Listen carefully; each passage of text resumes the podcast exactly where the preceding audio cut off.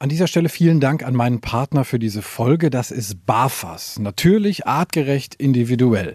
Die Fütterung mit BAF hat ja viele Vorteile. Ein besseres Immunsystem, weniger Zahnstein, glänzenderes Fell, geringerer Kotabsatz und der Hund riecht auch nicht mehr so viel.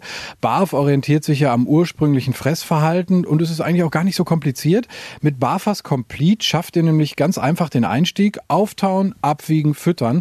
Das ist so easy wie Futter aus der Dose, nur halt viel gesünder. Also mein Hund slash Liebbarf. Ich dachte am Anfang auch erst so, boah, das ist aber sehr schwierig, da den Überblick zu behalten. Aber das ging eigentlich super schnell. Morgens das Futter für abends rauslegen, abends das Futter für morgens und fertig. Bei Slash ist die Vorfreude auf sein Barfas-Menü riesig. Gut, man könnte auch sagen, der Sabberfaden ist länger als sonst. Steigt jetzt mit den Barfas Complete Menüs optimal ins Barfen ein, egal ob Junior, der erwachsene Hund oder auch Senior. Bei den Mixen von Barfas ist für jeden was dabei und mit dem Code Hundetalk 2023 bekommt ihr auf www.barfas.com 10% Rabatt auf Frostfutter. Also nochmal der Code Hundetalk 2023 auf www.barfas.com. Die Infos und den Link findet ihr aber auch nochmal in den Show Notes. Danke nochmal an Barfas. Wir sind in Bielefeld-Senne. Und zwar beim Schlittenhunderennen. Total spannend. Hier ist richtig was los. Und ich bin verabredet hier mit einer Mascherin, einer Schlittenhundefahrerin, der Antje. Die muss ich jetzt erstmal suchen. Bis wir die hier finden in dem Riesengewusel, gucke ich mich mal so ein bisschen um. Hier sind ganz viele Stände. Hundefutter, Hundezubehör, Geschirre, alles Mögliche. Und ganz, ganz viele Hunde natürlich. Und dahinter gespannt sind so Wagen. Man sieht Huskies, man sieht Menschen in Trikots, die hier zum Start gehen. Und wir gucken uns das mal an. Fünf, vier, drei, zwei, eins und go. Alle. So. Ja, wir haben die Antje gefunden. Hier auf dem großen Gelände ist ja ordentlich was los und wir sind jetzt bei dir im Wohnwagen. Erstmal Dankeschön, dass wir beide sein dürfen. Ja, ich freue mich, dass ihr da seid. Du bist hier beim Rennwochenende, ähm, Schlittenhunde-Rennen Senne. Erzähl mal, was passiert hier alles? Man kann sich das so gar nicht vorstellen als Nicht-Schlittenhundesportler. Ja, also Schlittenhundesport hört sich ja eigentlich immer erst nach Schnee an. Aber wir trainieren im Herbst oder ab Herbst äh, primär erstmal auf Rädern. Und Räder heißt alles, was Räder hat. Also sprich, Roller sind dabei, Fahrrad ist dabei und eben auch vier Räder oder auch drei Räder. Und da kann man eben auch Schlittenhunde vorspannen und kann das trainieren. Und der äh, Schlittenhundesportverein Münsterland veranstaltet das hier in Senne. Ja, ist eine Menge los. Man sieht auf jeden Fall hier, wenn man so aus dem Fenster eines äh, Wohnwagens guckt, sehr, sehr viele Autos, sehr, sehr viele große Autos, Wohnmobile, äh, Autos mit, mit Hundeboxen. Ähm, wie viele Hunde hast du hier heute am Start? Also ich habe sechs, wobei nur fünf am Start sind und der sechste ist unser Haushund, unser Dalmatiner. Und der rennt nicht so gerne mit? Der rennt jetzt nicht mehr mit, aber der hat mich zum Sport gebracht. Ach, der hat dich äh, quasi als Laufhund äh, dahin gebracht, wo du jetzt bist. Wie hat denn das alles angefangen bei dir damals? Also Dalmatiner weiß man ja, es ist ja sehr lauffreudig und der muss beschäftigt werden. Und ähm, es gab mal ähm, so eine, ein, eine, einen Film, der heißt Im Bann des Yukon über Schlittenhunde. Und als ich den gesehen habe, habe ich so ein bisschen gegoogelt und bin dann eben auch darauf gekommen, dass man einen Hund eben auch vor einen Treik oder vor einen Roller spannen kann und habe mir dann einen besorgt und habe dann ähm, mit dem Dalmatiner erstmal ein bisschen trainiert. Und äh, wenn man das einmal gemacht hat, leckt man sehr schnell Blut und äh, will das weitermachen. Und dann baut sich eine Geschichte auf, die ganz viele schon erlebt haben. Okay. Erzähl mal, äh, also wie ist das dann passiert von dem einen Dalmatiner und dem einen Trike, was du dann hattest, bis hin jetzt, wir sind jetzt hier an einem Wochenende, du hast einen komplett umgebauten äh, Pickup mit Boxen hinten drauf, jetzt sechs Hunde, einen Wohnwagen, bist mit Sack und Pack hier unterwegs. Was kam so dazwischen? ja, also ich habe erstmal, als ich da Spaß dran hatte und mein erstes Rennen auch gefahren bin, nur mit dem Dalmatiner, habe ich mir gedacht, naja, mit zwei Hunden wäre es ja auch ganz schön. Und da man dann in dieser Maschergemeinde oder in diese Maschergemeinde schon so ein bisschen reingerochen hat, denkt man natürlich dann primär an einen Schlittenhund. Und dann habe ich mir habe ich einen ausgebildeten Schlittenhund bekommen, der dann zuerst mit dem Dalmatiner zusammengelaufen ist. Und das geht für eine Zeit lang gut. Und dann merkt man irgendwann, dass es von der Laufart nicht passt. Der Dalmatiner kann sehr lange traben, 20, 30 Kilometer. Und der äh, Schlittenhund, zumindest die Art, die ich habe, die powert eben auf weniger Kilometer, aber dann 200 Prozent. Und das passt irgendwann nicht zusammen. Und dann denkt man sich, naja, zwei Hunde war aber so schön. Dann holt man sich dann, also hat man den Dalmatiner, den ersten Schlittenhund und denkt, na gut, den zweiten Schlittenhund jetzt auch noch dazu. Und wenn man die hat und ein Rennen fährt und einer wird krank, da brauchst du ja einen Ersatzhund. Da kommt dann der dritte Schlittenhund und dann bist du ganz schnell bei der Vier-Hunde-Klasse mit dem fünften Schlittenhund als Ersatzmann. Okay, ich verstehe. Also man kann einfach nicht mehr aufhören. Ähm, wenn man dann aber so viele Hunde hat, wie wohnst du dann mit den ganzen Hunden? Weil die sind ja auch im Alltag da. Die holt man ja nicht nur irgendwie aus dem Keller, wenn man am Wochenende nach Bielefeld fährt. Nein, nein. Also unsere Hunde haben alle Familienbezug. Wir haben zwar eine Möglichkeit, dass sie draußen schlafen, wobei draußen heißt jetzt nicht unter freiem Himmel. Die haben schon ihre, äh, ihre Boxen da und ihr Hundehaus eigentlich mit einem Freilauf. Aber die haben schon Familienbezug. Also ähm, eigentlich habe ich meinem Mann versprochen, dass sie nicht mit ins Haus kommen, aber natürlich sind sie abends auch mit auf dem Sofa teilweise. Da muss er sich dann schon seinen Platz mal erkämpfen. Ja, man muss Prioritäten setzen. Ja, ganz klar, sehe ich auch so. Also er macht das auch ganz tapfer mit. Das ist nett. Und ähm, du sagtest gerade, das sind äh, sehr spezielle Schlittenhunde. Erzähl mal was. Was sind das so für Hunde, auch so vom Typ her? Wo kommen die her? Ja, also wenn man an Schlittenhunde denkt, denkt man ja eigentlich eher an Huskies. Die, die ich habe, sind die Schlappis, sagen wir so salopp, also die mit den Schlappohren. Das sind Mischlinge zwischen ähm, Pointer, Deutsch Kurzer und Windhund. Und die sind halt gemacht für eher kürzere Strecken. Die Huskies, das kennt man eben von den Bandes-Yukons sozusagen, dass die also sehr lange Strecken laufen. Das sind Sprintrenner. Das heißt, man muss schon irgendwann, wenn man mit sowas anfangen will, sich entscheiden, in welche Richtung des Schlittenhundesports man gehen möchte. Weil davon hängt dann ab, welche Art Hund man dann in sein Rudel aufnimmt würde ich jetzt mal so sagen, in Deutschland ist es wahrscheinlich einfacher zu trainieren, wenn man eher so die kürzeren Sachen macht, weil so irgendwie 20, 30 Kilometer durch die Wildnis, das ist hier nicht so einfach, ne? Ist schwierig. Also es gibt sicher Stellen in Deutschland, wo das geht. Ähm, bei uns in unserem Bereich geht's eher nicht und es ist ohnehin mit dem Training auch schwierig, da darf man sich auch nichts vormachen. Ähm, es sind natürlich Fußgänger unterwegs, man will keinen stören. Ähm, man muss zu Zeiten fahren, wo andere noch im Bett liegen.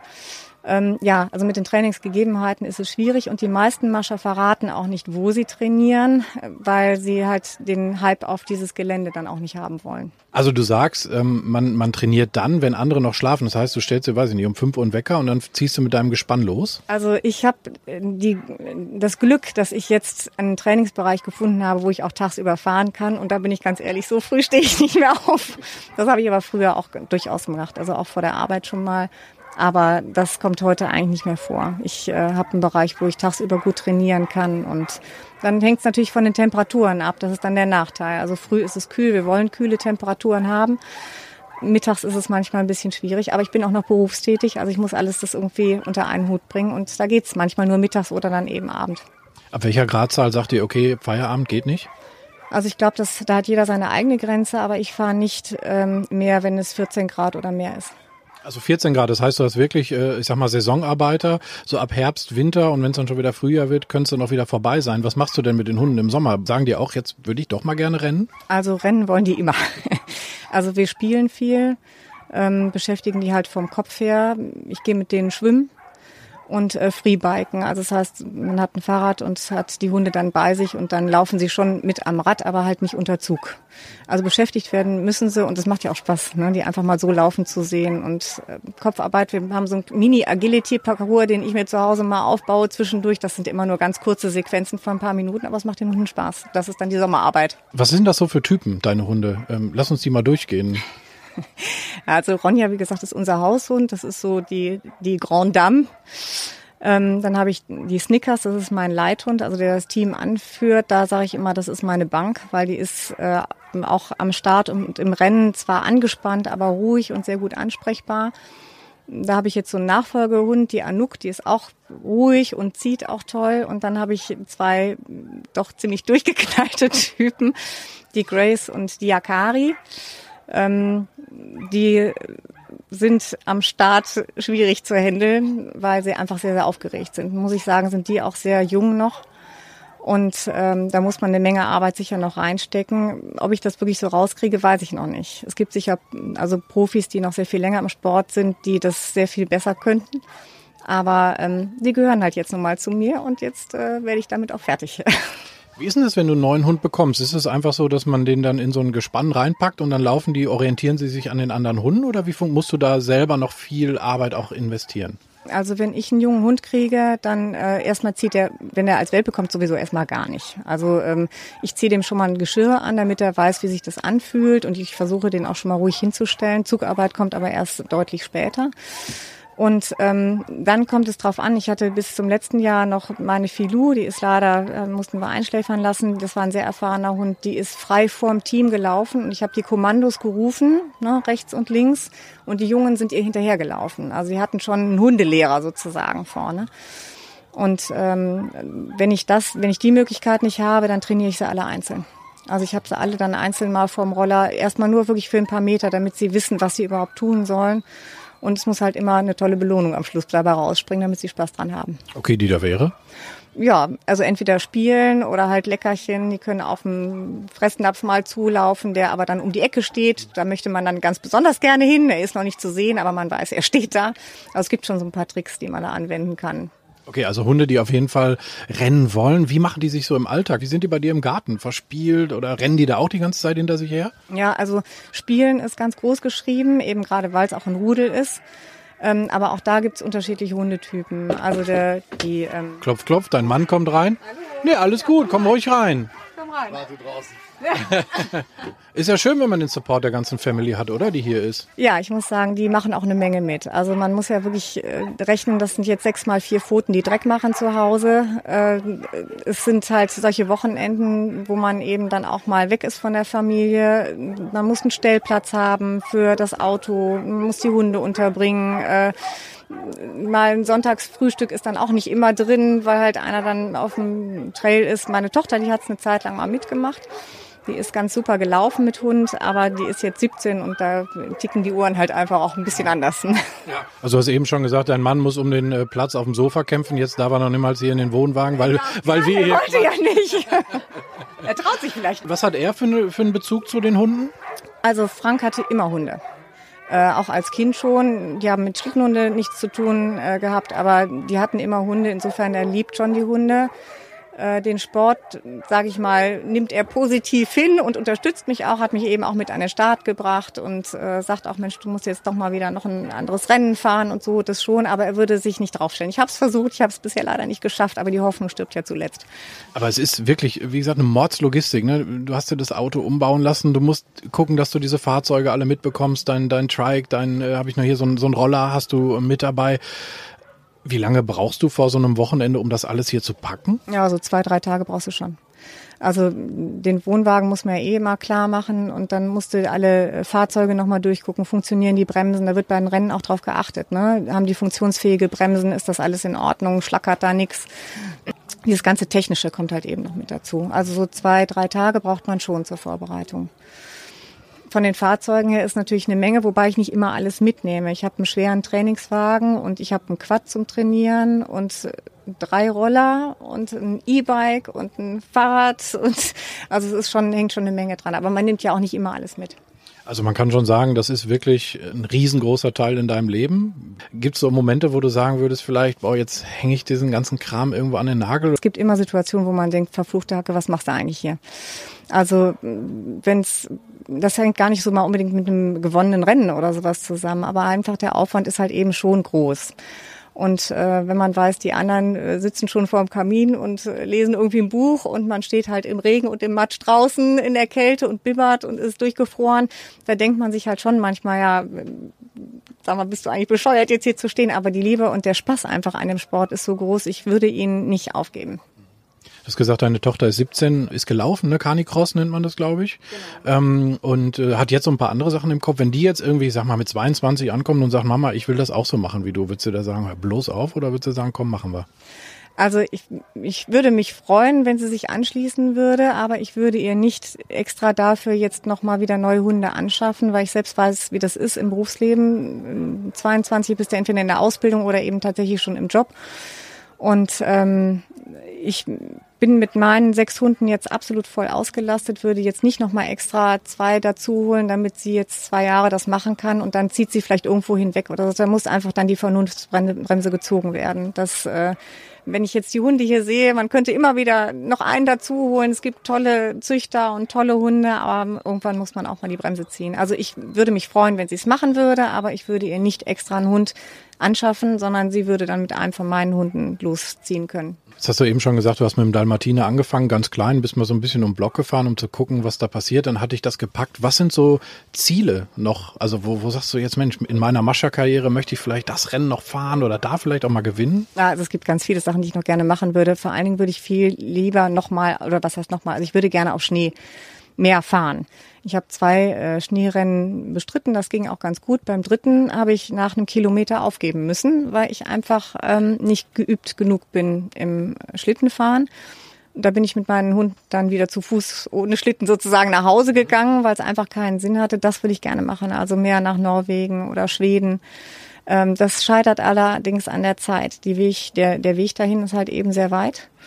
Und wenn man da oben ist, braucht man dann also wenigstens ja sag mal zwei oder drei Wochen und äh, ich kann so lange aus dem Job nicht raus. Ja gut, klar. Das ist halt, da muss man immer so ein paar Kompromisse halt eingehen. Das ist nicht so einfach. Das Geld kommt ja auch nicht irgendwie vom Himmel gefallen, leider Gottes. Ja, Sonst könnte man. Das muss man auch sagen. Also man darf sich da nicht täuschen. Ne? Futterkosten, Tierarztkosten, die ganzen Fahrzeuge und so weiter. Man darf sich da nicht verzetteln. Würdest du, wenn jetzt jemand sagt, ich, ich fange damit an, was würdest du dem raten? Halt das klein oder guck mal erst vorsichtig rein? Weil, wie gesagt, erstmal so die Anschaffung von so einem Roller ist ja wahrscheinlich auch nicht mal eben, dass man den für 29 Euro im Laden bekommt. Nee, das stimmt. Aber aber man kann ja eben einfach mal versuchen, wie benimmt der Hund sich, wenn man läuft. Ne, es gibt ja so Canicross-Gürtel, also das ist so ein Gürtel, der um die Hüfte geschnallt wird, da ist eine Zugleine dran, da kann man den Hund auch vorspannen, sozusagen, dass der Hund einen selber zieht oder auch mal am Fahrrad. Und erstmal gucken, äh, auch vor allen Dingen, ob der Hund dran Spaß hat. Und ähm, von da ausgehend kann man dann halt weiter ausbauen. Jetzt habe ich so ein bisschen das Gefühl, dass Zukunftssport auch so ein bisschen in Richtung Trendsportart geht, dass viele das irgendwie ausprobieren. Man liest immer auf Facebook mal gerne, ach, da ist ein Seminar und ach, ich mache das hier. Es ist aber nicht unbedingt was für jeden Hund, oder? Also wir haben ja auch jemanden, der mit dem Dackel läuft. Also das gibt es auch. Ähm, es ist nicht unbedingt was für jeden Hund. Also wichtig ist einfach rasseunabhängig, ob der Hund Spaß daran hat, ja oder nein. Und dann ist es, wenn man das tatsächlich mal in gesicherten Verhältnissen eigentlich ausprobieren will, ist es schön, wenn man irgendwo mal ein Rennen findet, wo ein Gästerennen ist. Da weiß man, dass der Trail, so heißt ja unsere, unser Bereich, also unsere Straße sozusagen, die wir dann fahren, unsere Wege, dass die äh, geschützt sind, abgesichert sind und da kann man das einfach mal ausprobieren. Wenn man es dann weitermachen will, dann sollte man eben schon auch ähm, gucken, dass man entsprechende Seminare macht, um fit zu sein. Und wenn man dann den eigenen Hund weiter noch motiviert hat, also wenn es ihm immer noch Spaß macht, dann äh, feel free. Also auf jeden Fall machen. Das ist toll. Die Mascha-Gemeinde ist nicht so groß in Deutschland. Auf den Rennen findet man doch eigentlich immer wieder Bekannte. Wie sind die so drauf, die Mascha? Also ich genieße das sehr, weil hier eine unheimliche Hilfsbereitschaft ist. Das ist völlig unabhängig davon, wer was ist oder wer wie heißt oder woher er kommt oder auch welche Klasse er fährt. Ähm, es ist wirklich so, hier hilft man sich untereinander. Und das ist im Leben nicht überall selbstverständlich. Das ist so ein bisschen... Äh, ja, also heile Welt kann ich jetzt nicht sagen, aber es ist so ein bisschen Paralleluniversum sozusagen. Und das ist schön an diesem Universum, dass die Leute sich untereinander helfen. Also so eine große Familie, wo jeder sagt, komm, kannst du mir mal gerade den Hund halten oder hilfst du mir mal gerade den Wagen irgendwie runterzupacken? Genau, also das, äh, da braucht auch nicht mal einer sein, den man jetzt besonders gut kennt. Wenn man hier einen auf dem Platz anspricht, der hilft einem. Und das ist eigentlich so ein bisschen auch ja, Regel unter den Maschern, dass man sich gegenseitig hilft. Also selbst auch beim Rennen auf dem Trail, wenn einer sich irgendwie mal verletzt oder ein Problem hat mit dem Hund, dann hält man an und hilft. Dann ist das Rennen nebensächlich, sondern da ist wirklich so das Miteinander. Das ist schön. Nun gibt's aber auch Nachrichten, wenn man so irgendwie von internationalen Rennen mal Sachen hört, dass die ihre Hunde teilweise ganz schön verheizen. Ob das so ist, kann ich jetzt nicht beurteilen. Du bist da mehr in der Materie. Wäre das für dich so ein Punkt, wo du sagst, okay, halt, stopp, hier ist es vorbei. Ich, also das Wohlergehen meiner Hunde ist mir wichtiger als irgendwie jetzt vielleicht ein dritter oder zweiter Platz? Ja, klar. Das ist überhaupt gar keine Frage. Also ich kenne auch keinen, der seine Hunde verheizt. Äh, die sind alle wirklich vorsichtig mit den Hunden und äh, gucken lieber fünfmal, bevor es ins Rennen geht, ob es dem Hund gut geht. Und äh, also ich kenne persönlich keinen, der seine Hunde da bis so ans Limit fährt, dass die nicht mehr können. Es mag es geben, ich kenne keinen. Ich fand das hier eben ganz auch interessant, als wir das gesehen haben, als du deine Hunde fertig gemacht hast und eingeladen hast. Da kamen wirklich mal Leute vorbei und haben geguckt, auch was mit ihr und was macht sie so. Also es scheint wirklich so ein, so ein netter familiärer Austausch dann zu sein auch, ne? Ja, das ist also unter den Maschern allerdings auch auch bei den Zuschauern. Das ist immer schön. Ähm, die haben Interesse. Das ist natürlich schon auch ein bisschen was Besonderes. Man sieht es nicht so jeden Tag. Ja, es ist eine schöne Kommunikation untereinander. Und ich glaube, auf so einem Rennen hier ist es schon ganz irre. Also ich kann mir vorstellen, du wirst trainieren und da ist keine Menschenseele unterwegs und hier stehen dann auf einmal wirklich, doch ich glaube, so ein paar hundert Leute auch am Start. Was ist denn das für ein Gefühl? Ja, ist immer für mich Adrenalin pur. Ich mache mir fast in die Hose. Es ist wirklich, also es ist spannend. Das ist, das merkt man den Hunden dann natürlich auch an. Ich bin immer so ein nervöses Hemd. Ich übertrage es dann eh auf den Hund. Es gibt andere, die sehr ruhig äh, umgehen mit den Hunden. Aber es ist natürlich klar Anspannung da Wobei man sagen muss, meistens ist es so, wenn die Hunde dann einmal losgelaufen sind, dann fällt das von einem ab und dann hat man einfach nur Spaß. Man merkt als Zuschauer auf jeden Fall die Energie, die da in diesem ganzen Gespann steckt. Also die Hunde sind völlig erregt und wollen und wollen und wollen. Du musst da, glaube ich, wirklich die Bremse treten, damit ihr da nicht so Stück für Stück nach vorne rückt und dann wirklich aufs Startkommando erst startet. Und dann geht das richtig los. Wie schnell seid ihr da so? Ja, also das kommt aufs Team an, aber so im Schnitt 30, 35 kmh kriegst du schon drauf. Bei manchen Teams ist es auch durchaus schneller im Schnitt. Das heißt, es sind ja auch höhere Spitzen noch mit dabei. Da sind wir schon flott unterwegs, ja. Und hier so die Runde, die fahrt ihr so, ich sag mal, im Schnitt so um die acht Minuten. Was ist das für ein, für ein Gefühl, wenn du da auf dem Wagen stehst? Also wie nimmst du dieses Rennen dann insgesamt wahr? Also ich blende alles drumherum dann aus. Also da konzentrierst du dich auf jede Kurve und auf jeden Hund. Muss die, die Leine muss ja auch gespannt sein. Dem Hund muss es auch gut gehen. Kann ja auch mal sein auf dem Trail, dass man merkt, ein Hund lässt ein bisschen im Zug nach. Da bremst man halt das ganze Team runter. Dem Hund muss es gut gehen. Also man fokussiert dann schon sehr äh, auf das Team und auf die Strecke. Und ähm, das löst sich dann wieder, wenn man im Ziel ist. Und äh, dann hat man auch wieder die Scheuklappen ab und kann sich die Umgebung besser angucken. Was für Kommandos brauchst du unterwegs?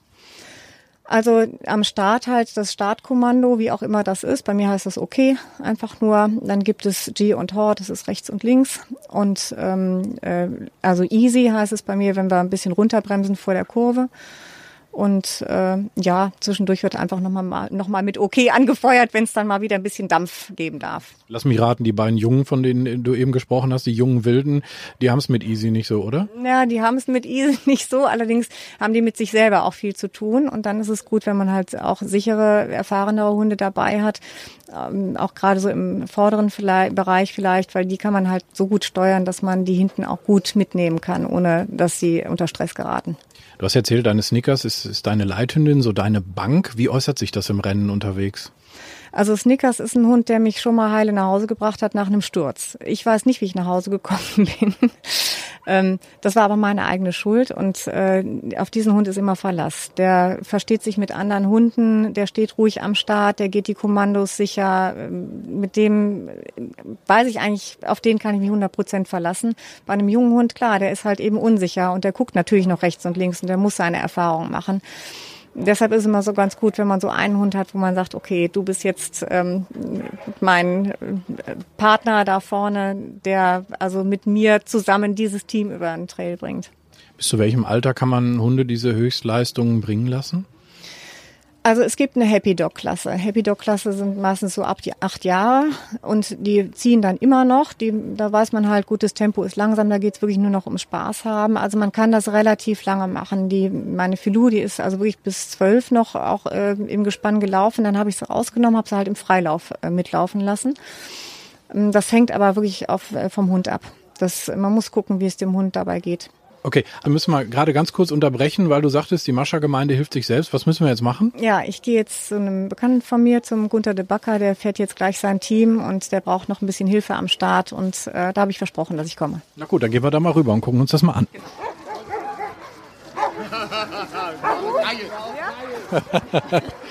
Ja, hier kam uns gerade ein Gespann entgegen und der Mascha sagte nur, boah, das war geil, geil, geil. Also das ist auch ein enormes Glücksgefühl, glaube ich, was? Ja, total. Also für mich schon. Und äh, wenn du hier in die grinsenden Gesichter der Fahrer reinguckst, ich glaube, es geht jedem so. Wenn und ich glaube, die Hunde sind auch happy. Ja, klar, die wollen ja. Ne? Also man kann keinen Hund zwingen zu laufen. Die machen das freiwillig und die wollen. Und die sind glücklich, wenn die das dürfen. Coole Sache. So, jetzt suchen wir mal den Kollegen. Was hat der für ein Gespann? Der hat, fährt acht Hunde, der fährt auch Hounds, also die mit den Schlappohren. Da gibt's jetzt gleich ein ordentliches Getöse. Wir nähern uns dem schon, also es ist schon zu hören. Ja, das äh, kann ich nur bestätigen. Ich glaube, die Jungs haben wirklich Bock, gleich mal loszulegen. Und das wäre also im Prinzip unmöglich, die irgendwie als Masche alleine äh, geordnet zum Start zu bringen, oder? Ja, es ist, also es gibt Leute, die das können. Also die mit sechs Hunden äh, ohne Leine zum, äh, zum Start gehen. Aber ähm, hier ist es doch besser, es sind ein paar Leute dabei. Und wir sind auch froh, dass er da ist. Ist äh, er kommt aus Belgien extra angereist. Also es ist auch ein bisschen international hier. Und da hilft man sich halt eben gerne. Wow, das finde ich cool. Ja, dann äh, mach du deinen Job, ich lasse dich mal in Ruhe. Sag mal, ein Sack Flöhe zu hüten ist einfacher, oder? Ja, das stimmt, aber die sind halt jetzt aufgeregt, die wollen halt laufen jetzt. Ne? Ja. Nach welchen Kriterien werden die jetzt hier eingespannt? Also wer ist wo? Also meistens sind die größeren hinten in Wheel. Äh, das sind die etwas schwereren Hunde, die halt den, die Fliehkräfte ausgleichen müssen. Und vorne sind halt, ist der Kopf der Bande sozusagen. So, ich gehe schon mal so ein bisschen aus der Schusslinie. Die Hunde werden jetzt gleich eingespannt. Es ist gar nicht laut hier, überhaupt nicht. Also ich kann es nur noch mal wiederholen. Unfassbar, was für eine Energie diese Hunde hier ausstrahlen. Die zittern am ganzen Leib. Die wollen richtig los. Man sieht jetzt nicht so, dass sie irgendwie so einen negativen Stress hätten oder so, sondern die haben da richtig Bock drauf. Die wurden dafür geboren. Die leben ihr Racer-Leben. Wahnsinn. So, jetzt halten hier wirklich acht Helfer diese acht Hunde, während der Mascher hinten sein Gerät klar macht. Das ist so ein vierrädriges Teil, wo der so eine Bremse richtig in den Rasen gehauen hat. Und wenn er die löst, wissen die Hunde, alles klar, jetzt geht's los. Das ist hier Wahnsinn gerade zum Start. Jetzt gehen sie zum Start. So, jetzt läuft die Uhr am Start runter. Vier, drei, zwei, eins. Jetzt springen die Helfer zur Seite und das Ding geht. Mein lieber Herr Gesangsverein, der ist schon weg. Das ist ja unfassbar. Alter Schwede. Weg ist er. So, jetzt sind die Hunde äh, irgendwie so in knapp acht Minuten über die Strecke gepest. Das ging ab wie Schmitz Katze. Und was jetzt halt echt auch schön zu sehen ist, da kümmert sich wieder jeder auch um den Hund. Also sind wieder die gleichen acht Leute, die am Start waren, die helfen jetzt, damit die Hunde schnell Wasser kriegen und da äh, schnell halt was trinken können nach dieser Strapaze. Also da merkt man schon, das geht Hand in Hand. Das scheint wirklich echt eine total nette Familie zu sein, auch wenn man sie gar nicht so kennt. Aber das läuft gut. Anja, so nach dem Rennen waren die Hunde jetzt ein kleines bisschen entspannter, ne? Ja, ja klar. Jetzt haben sie sich ausgepowert und äh, jetzt werden sie nochmal gewässert. Also klar, kriegen nochmal zu trinken und kriegen manchmal auch äh, einen Zusatz zum Trinken, ob das Elektrolyte ist oder ein bisschen Fleisch oder so. Und äh, dann haben sie draußen jetzt erst so ein bisschen eine Pause, wo sie abhecheln können noch. Und dann gibt's erstmal wieder eine Boxenpause, dass sie so wirklich zur Ruhe kommen. Also Tür zu, nicht mehr so laute Geräusche, dass sie so ein bisschen runterfahren können. Wie sieht so ein Rennwochenende für euch Mascha aus? Wie viele Rennen fahrt ihr? Ja, ich fahre nur ganz wenig, also zwei oder drei im Jahr, weil ich einfach nicht mehr kann. Aber es gibt auch andere Mascher, die sind jedes Wochenende unter, unterwegs. Ja. Und jetzt an so einem Wochenende, wie viele Durchläufe macht ihr? Äh, das ist, meistens ist es ein Rennen auf zwei Tage begrenzt, Samstag und Sonntag. Ähm, außer die größeren Rennen, also Europameisterschaften, da läuft es dann häufig über drei Tage. So, dass man halt eben äh, Donnerstag oder Freitag anreist bei den kleineren Rennen, so wie es jetzt äh, hier ist. Und ähm, dann fährt man halt Samstag und Sonntag. Sonntagnachmittag gibt es dann Siegerehrung und dann packt man seine Sachen wieder zusammen und fährt wieder heim.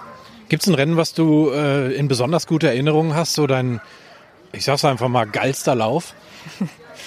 Ach, das äh, kann ich jetzt im Moment gar nicht so sagen. Also es ist immer schön, wenn man gut rumkommt und die Hunde gut laufen. Und das ist, ich habe eine deutsche Meisterschaft mal gewonnen auf Rädern und auch mal auf Schnee. Ähm, das ist natürlich was, was einem besonders im Gedächtnis bleibt, klar. Aber an sich ist jedes Rennen schön. Da gehen wir noch mal einmal kurz in dein äh, zweites Zuhause. Genau, ja, ja das wird's dann tatsächlich. Ne? Ja, hast ja auch alles. Ne? Hast ein, ein Bad und äh, Bett und Tisch. Alles gut.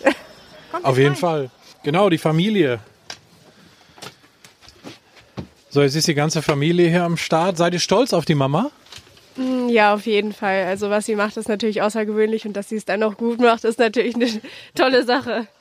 Du warst ja auch mal mit dabei, ne? Du hast auch mal, du, du machst Canicross, ne? Du, du, läufst mit dem Hund, so muss man sich das vorstellen. Du hast da so ein, so ein Gurt um, um, ums Becken und dann rennt ihr da durch die Gegend. Wie, wie hast du das angefangen? Wie lief das bei dir? Ähm, also ich habe eigentlich immer schon Leichtathletik gemocht und das Laufen und so weiter. Und dadurch, dass Mama dann den Sport gemacht hat, sieht man natürlich, was es da für Möglichkeiten gibt, unter anderem eben auch Laufen. Und dann selbst laufen zu können mit Hund, wo man halt noch wesentlich schneller ist, ist halt total toll, weil man kann, kommt durch die, also man hat tolle Landschaften, tolle Trails und kann sich ausbauen und von daher war es eigentlich genau das Richtige. Cool, und dann hast du zufällig noch ein paar Schlittenhunde im Garten rumlaufen, das passte perfekt, ne? Ja, ich würde nur sagen, das hat gepasst. Gibt's denn auch mal so Momente, wo du sagst, boah, Mama, ey, nicht schon wieder so ein Rennwochenende? Ähm, natürlich macht sie jetzt nicht ganz so viele Rennen, das heißt, solche Situationen gibt es nicht nicht wirklich oft, aber manchmal, wenn sie dann schon wieder irgendwie nach draußen muss und die Hunde beschäftigen muss. Und naja, dann, dann ist es schon manchmal ein bisschen anstrengend. Macht sie das denn auch mal wieder gut? Also gibt es so ein besonderes Goodie vielleicht mal für euch dann? Jetzt, oh, oh, jetzt. Mama, hör mal weg. Ähm, ja, das macht sie gut, wenn zum Beispiel durch so eine Taschengelderhöhung oder hm, vielleicht auch mal irgendwie Schokolade. Nein, natürlich. Taschengeld und Schokolade, aber das kommt, das ist wirklich. Na komm, also das so ist es nicht. Also ich bin schon ganz, ganz ich finde mich eine ganz liebe Mama. Das sagen alle Mütter. Aber die Töchter sagen dann, nein, aber sie ist lieb, oder? Ja, auf jeden Fall. Sie bemüht sich auf jeden Fall. Also das war nur ein Spaß, alles gut. Also muss man auch mal diese Hundeverrücktheit in Kauf nehmen, ne? Ja, auf jeden Fall. Ich meine, jeder hat das Recht auf sein eigenes Hobby. Von daher ist das alles völlig in Ordnung. Also haben wir jetzt die ganze Familie am Tisch. Äh, eine sehr schöne Geschichte. Erstmal ganz, ganz herzlichen Dank, dass ihr uns habt hier quasi in euer zweitprivatestes gucken lassen, was ihr so habt. Ja, ihr seid willkommen. Die Mascher freuen sich eigentlich immer, wenn sich andere dafür interessieren. Ist ja eher noch eine Randsportart und äh Aber ich glaube, manchmal sind so Randsportarten aber halt auch äh, gut. Also gut, dass es so ist, ne? Weil dann wird's nicht so ein Hype und nicht jeder rennt irgendwie hinterm Hund her. Ja, das denke ich auch. Also es sollte schon ernsthaft auch betrieben werden. Man, jeder sollte, also jeder ist willkommen, um reinzuschnuppern, aber wenn man es dann anfängt, dann sollte man eben tatsächlich auch dranbleiben. Dann wünsche ich dir, Antje, ganz, ganz viel Erfolg für alles das, was du noch erreichen möchtest. Noch ein paar Schneerennen auf jeden Fall, das wäre cool. Ich arbeite darauf hin. Ne? Und ähm, ja, der ganzen Familie noch viel äh, Durchhaltevermögen. Ja, das, das braucht sie in der Tat. Also die ertragen schon viel. Ganz, ganz lieben Dank. Gerne. Wenn es Nacht wird, kommen zwei tiefe Stimmen in deinen Podcast-Player, um dich mit ihren Geschichten ins Bett zu bringen. Rote Bar ist dein Einschlaf-Podcast zum Einkuscheln und Wegschlummern. Ich hatte mal eine Freundin, wenn wir zusammen im Urlaub waren, dann ging sie in den Pool und dann guckte sie mich an. Ah, oh, ich habe schon gemacht. Ah. Dann ins Meer. Ah, oh, ich habe schon gemacht. Und die macht immer direkt überall ins Wasser rein. Was war sie für eine Rasse? Ein Collie oder? eine Blondine. Hör ihn zweimal, dreimal, zehnmal und schlaf immer wieder dabei ein. Tim und Matze brummen dich zur Late Night in den Schlaf. Was hältst du so von dickeren Bettdecken? Ich bin sowieso ein kleines Heizkraftwerk im Bett. Ist wirklich so. Ich entwickle wahnsinnige Hitze nachts. Ich schwitze ja. auch oftmals sehr viel. Na, wenn jemand an mir klebt, das ja, Wenn man so leiden. zu zweit, kannst du nicht haben. Ja, zu zweit schon, aber bitte, bitte ein bisschen Abstand halten. Also so einschlafen ist okay, aber dann bitte irgendwann lösen und in seinen Bereich rüberrollen. Ich schlafe besser, wenn ich zu zweit schlafe. Ich glaube, es ist Gewohnheit. Das kann sein. Ich glaube, wenn man sich ein halbes Jahr hinter seinen Chef legen würde, dann würde man den von heute auf morgen vermissen. Das ist so ein bisschen wie das Stockholm-Syndrom. Kennst du das? Wenn der Entführer ja, von einem lässt, dann vermisst man den. Schöne Träume mit Rote Bar Podcast, dem entspanntesten Podcast in Deutschland.